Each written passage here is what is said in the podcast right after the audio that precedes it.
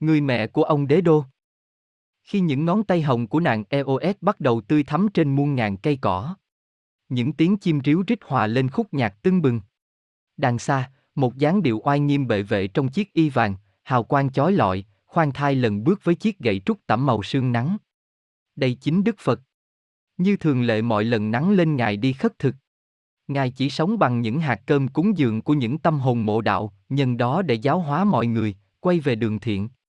Đức Phật đến nhà ông đế đô, một nhà có tiếng giàu sang nhất, nhưng cũng không kém phần ích kỷ.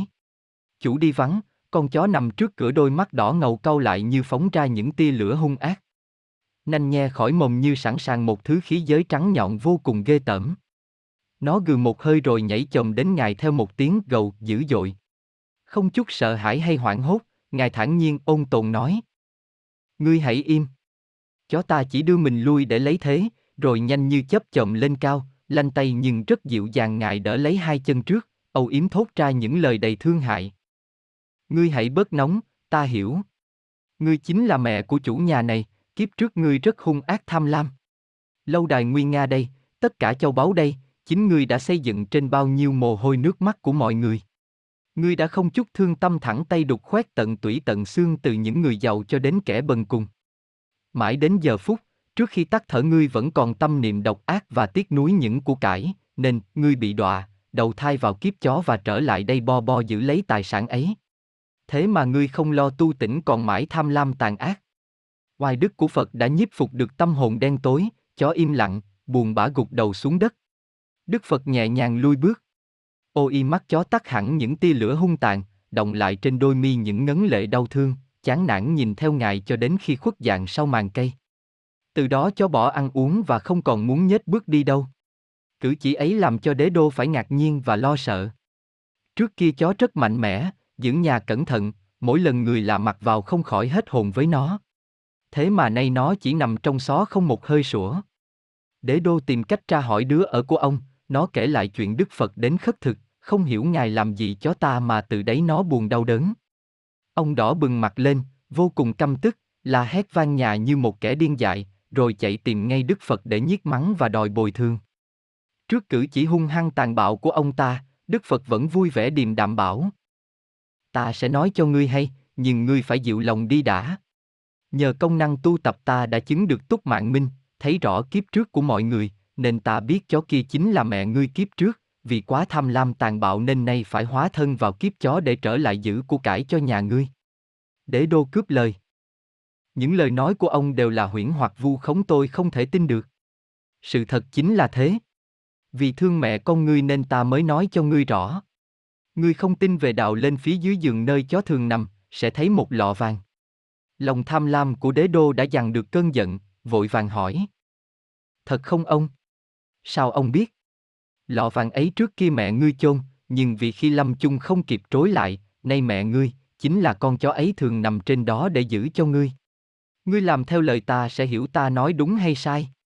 Từ nét mặt sung sướng, ông ta trở thành đau đớn vì đã có một nguồn tin bé nhỏ len qua con người sân hận tham lam thấm vào trái tim hồng.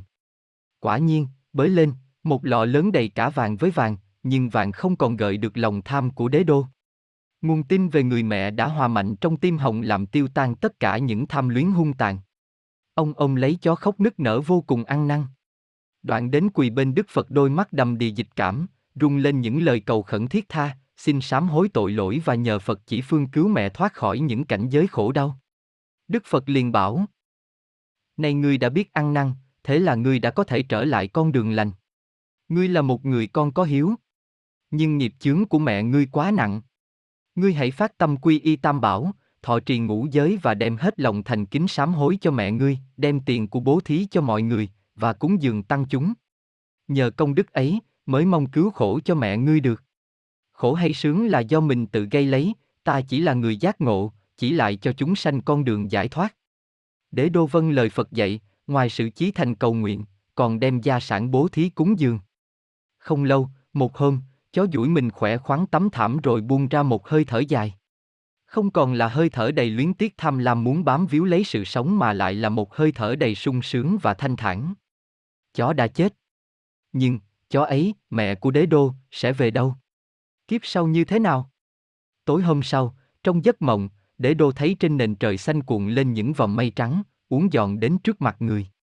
Từ trong đó hiện ra một dáng người đàn bà hiền diệu, ân cần vỗ nhẹ lên vai đế đô và nói.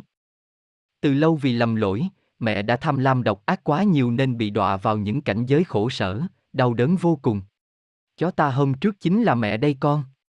Con ơi, con nghĩ đến đời sống con chó, con sẽ hình dung được nỗi khổ của mẹ hồi ấy.